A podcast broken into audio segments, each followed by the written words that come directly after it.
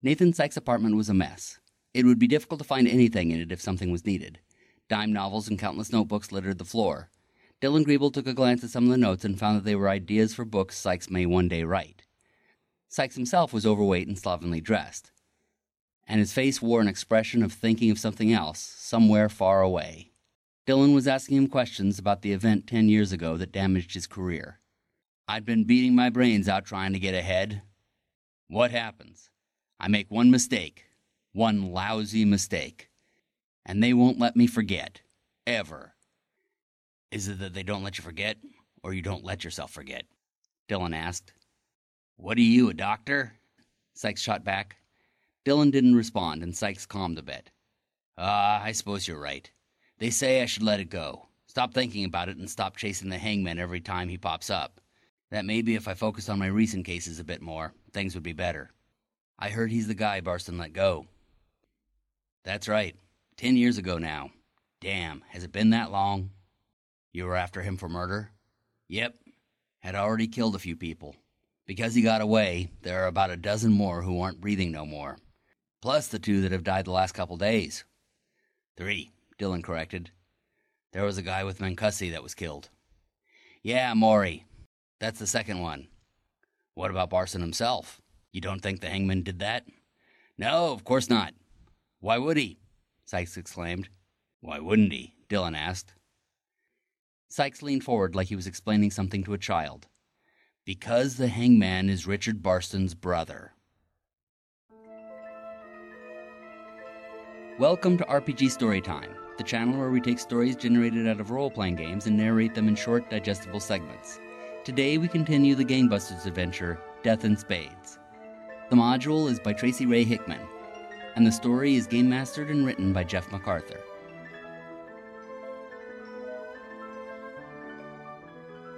Maxwell was the first at the park this time, sitting on the usual bench. He had decided that he wouldn't wait as long as usual today because of all the chaos that was rampant throughout the city. If Vinny wasn't there close to the usual time, then something could be wrong and Maxwell didn't want to take a chance. Just before he was about to give up, Vinny rounded a nearby hedgerow. They hadn't seen each other in a couple days, but neither of them started with pleasantries. Maxwell immediately took the initiative. What's with all the sudden gang violence?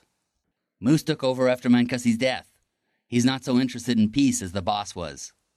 You think Moose killed him? Vinny was silent for a long while, long enough for Maxwell to turn to look over at him. Finally, Vinny said, It's hard to imagine. He makes it seem like he's angry that someone else killed the boss, and he's trying to root out who it was. If you all beat the O'Connors and the Tolinos, it'll be the unrivaled syndicate. Yeah, Vinny said, considering and coming to the conclusion that Maxwell had a good point. Moose had always been loyal to Mancusi, but he had always had ambition. The question was, which had been the stronger? That could explain why Barston was killed as well, Maxwell said. He might be the only one within the family fold that could figure Moose out. Maybe he had, Vinny said, adding up the thoughts in his mind. If he had been working on something, he might have talked to the DA about it, Maxwell added.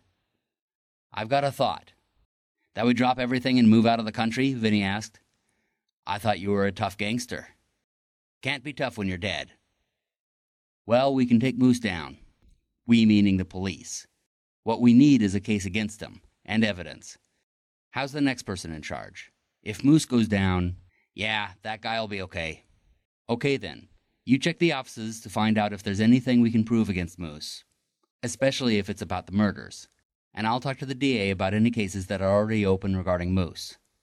Vinny didn't respond right away, so Maxwell glanced firmly over at him again. Clear?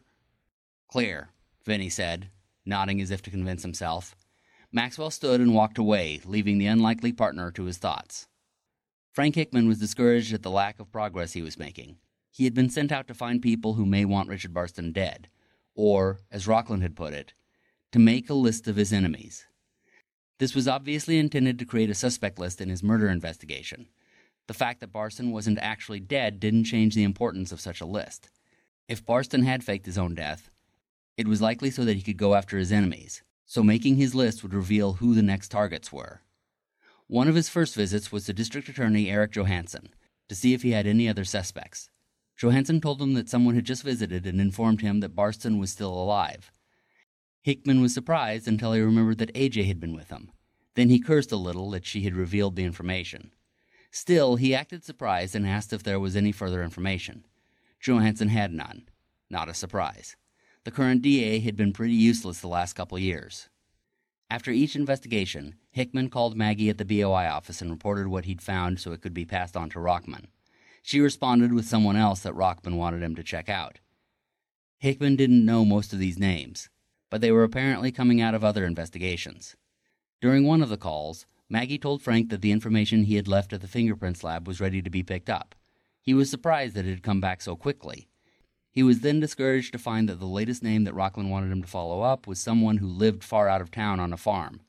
It would take the entire second half of the day to follow it up, and would mean he'd have to wait until the morning to get the fingerprints. Then he thought of someone who could help. Amy Jo True's fingers were covered in black ink that had worn onto them as she flipped the newspaper pages from past issues she had dug out of the archives. She was searching for words and names related to Barston, Sykes, and the hangman. She knew that Barston had faked his own death and disappeared. Sykes had been searching for the hangman, and someone had murdered Minkowski and an informant. All three were likely related, and AJ's theory was that Barston had believed Minkowski was out to kill him. So he had had the hangman help him fake his own death, then turned around and murdered his father in law. The two biggest problems with that theory was that it was very extreme to go into permanent hiding just to kill someone, and it was a stretch to believe that Alicia would go along with a plan that involved murdering her father, not to mention the fact that she would hire a private investigator only to find her out. Plus, who was the actual body at the morgue? These would be the questions Griebel and Hickman would have to answer to do their jobs. AJ's was less difficult in the realm of solving the murder, and more difficult in that she had to fill in the past to make a good story so she was going through their histories to glean what she could about the suspects.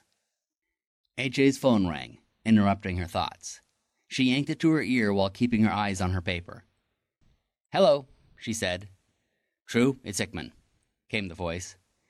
Yes, I can tell by your personable demeanor, she said. The fingerprints are ready at the lab, but Special Agent Rockland sent me on an errand out of town. Rockland? AJ interrupted.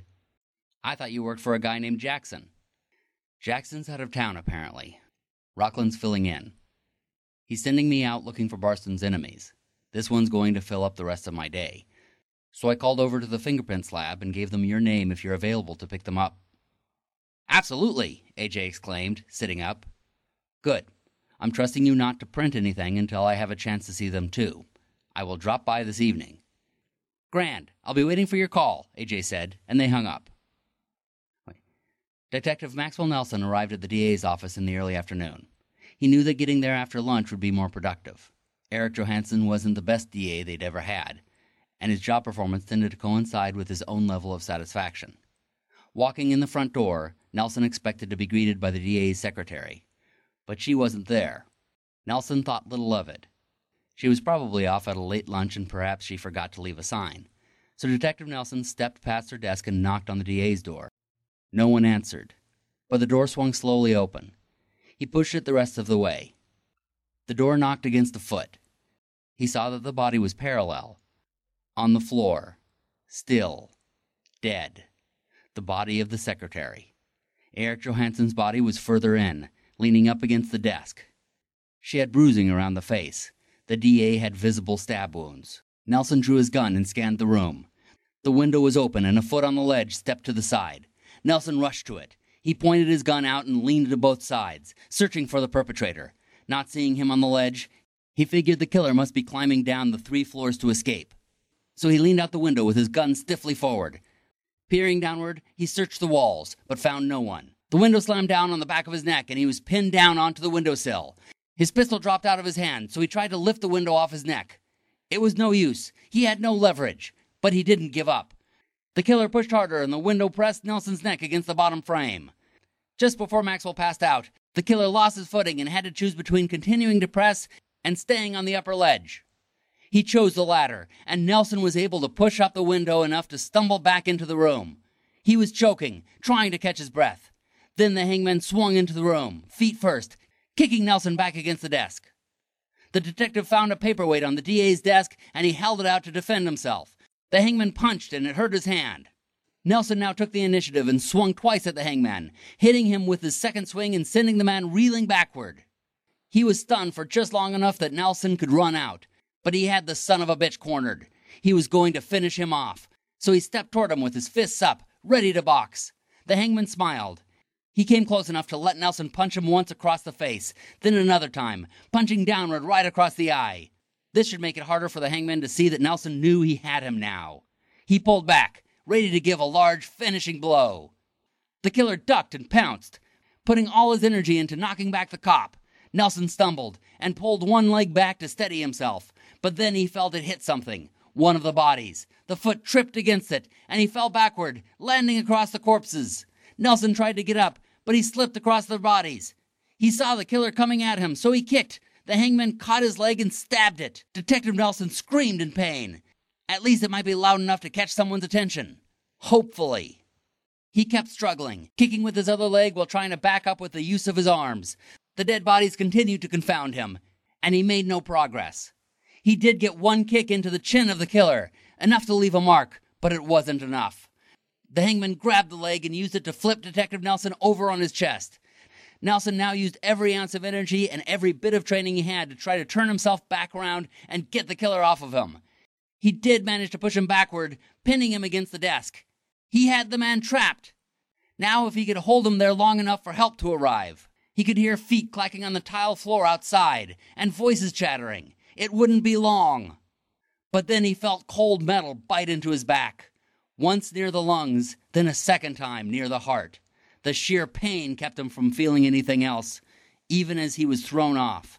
He could hear the killer get up and run, but Detective Nelson could not tell to where. He was trying to catch his breath and keep his heart beating. It was a battle he was quickly losing. He held on long enough to see several people appear at the door, horrified looks on their faces. And then Maxwell Nelson lost the battle for his life. AJ arrived at the fingerprints lab and identified herself at the front desk. They had been expecting her. Hickman had called in to let them know she was coming. As she waited for them to bring up the information, she looked around curiously. Though the room she was in was merely the front office and resembled a bank teller, she was fascinated nonetheless, especially with what she could see beyond the desk. Having a natural curiosity with all things, AJ was particularly interested in rooms in which she was normally not allowed. It was a natural fascination with the taboo on overdrive, and she tried to take in as much as she could. After about a minute of waiting, someone came out with an envelope and handed it to her. Holding it in her hands, AJ hesitated a moment, then asked, Is it common for fingerprints to be identified so fast? Not usually, the woman who had brought her the envelope said. But then again, fingerprints aren't usually so readily available to us. AJ nodded, but didn't ask any further questions.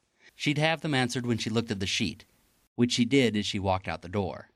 Just on the opposite side of it, directly in front of the building, she stopped in her tracks, recognizing the name. She had to read over it a couple times to make sure it was the name of the person who belonged to the fingerprints and not someone who signed off on it. But there was no mistake. The body they had seen at the morgue that had been swapped with Richard Barston was Special Agent Edward Rockland. This has been a presentation of RPG Storytime Gangbusters, a playthrough of Death in Spades by Tracy Hickman. Tune in next time to hear the continuation of the story. Subscribe to the channel to hear more tales of RPG games, or check out our YouTube channel. The link is in the description. You can also read books by the writer and game master of these stories by going to bandwagononline.com. We hope you enjoyed it, and happy gaming, everybody.